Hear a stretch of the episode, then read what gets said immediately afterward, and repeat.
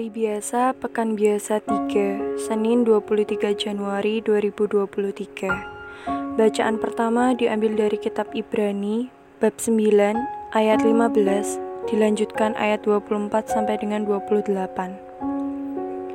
Kristus hanya sekali saja mengorbankan dirinya untuk menanggung dosa orang banyak.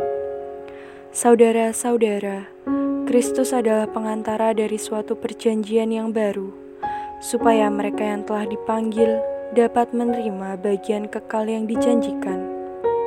Sebab ia telah mati untuk menebus pelanggaran-pelanggaran yang telah dilakukan selama perjanjian yang pertama. Kristus telah masuk ke dalam tempat kudus, bukan yang buatan tangan manusia, yang hanya merupakan gambaran dari tempat kudus yang sejati, tetapi ke dalam surga sendiri untuk menghadap hadirat Allah demi kepentingan kita. Ia pun tidak berulang-ulang masuk untuk mempersembahkan dirinya sendiri, sebagaimana Imam Agung setiap tahun masuk ke dalam tempat kudus, mempersembahkan darah yang bukan darahnya sendiri. Sebab, kalau demikian, Kristus harus berulang-ulang menderita sejak dunia ini dijadikan. Tetapi sekarang ternyata pada zaman akhir ini, ia hanya satu kali saja menyatakan diri untuk menghapuskan dosa lewat kurbannya. Manusia ditetapkan Allah untuk mati hanya satu kali, dan sesudah itu dihakimi.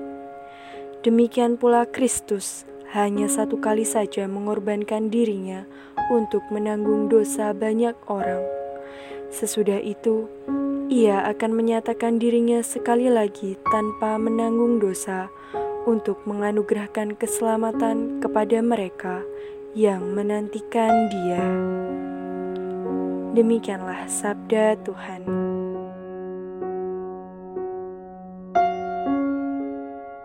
Bacaan Injil diambil dari kitab Markus bab 3 ayat 22 sampai dengan 30. Kesudahan setan telah tiba. Pada suatu hari, datanglah ahli-ahli Taurat dari Yerusalem dan berkata tentang Yesus, "Ia kerasukan Beelzebul." Ada juga yang berkata, "Dengan penghulu setan ia mengusir setan." Maka Yesus memanggil mereka, lalu berkata kepada mereka dalam perumpamaan, "Bagaimana iblis dapat mengusir iblis? Kalau suatu kerajaan terpecah-pecah, kerajaan itu tidak dapat bertahan. Dan jika suatu rumah tangga terpecah-pecah, rumah tangga itu tidak dapat bertahan. Demikianlah juga kalau iblis berontak melawan dirinya sendiri.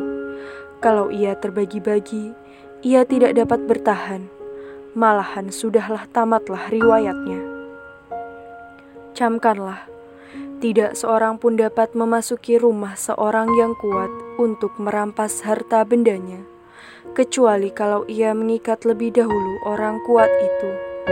Lalu barulah ia dapat merampok rumah itu. Aku berkata kepadamu, sungguh, semua dosa dan hujat anak-anak manusia akan diampuni.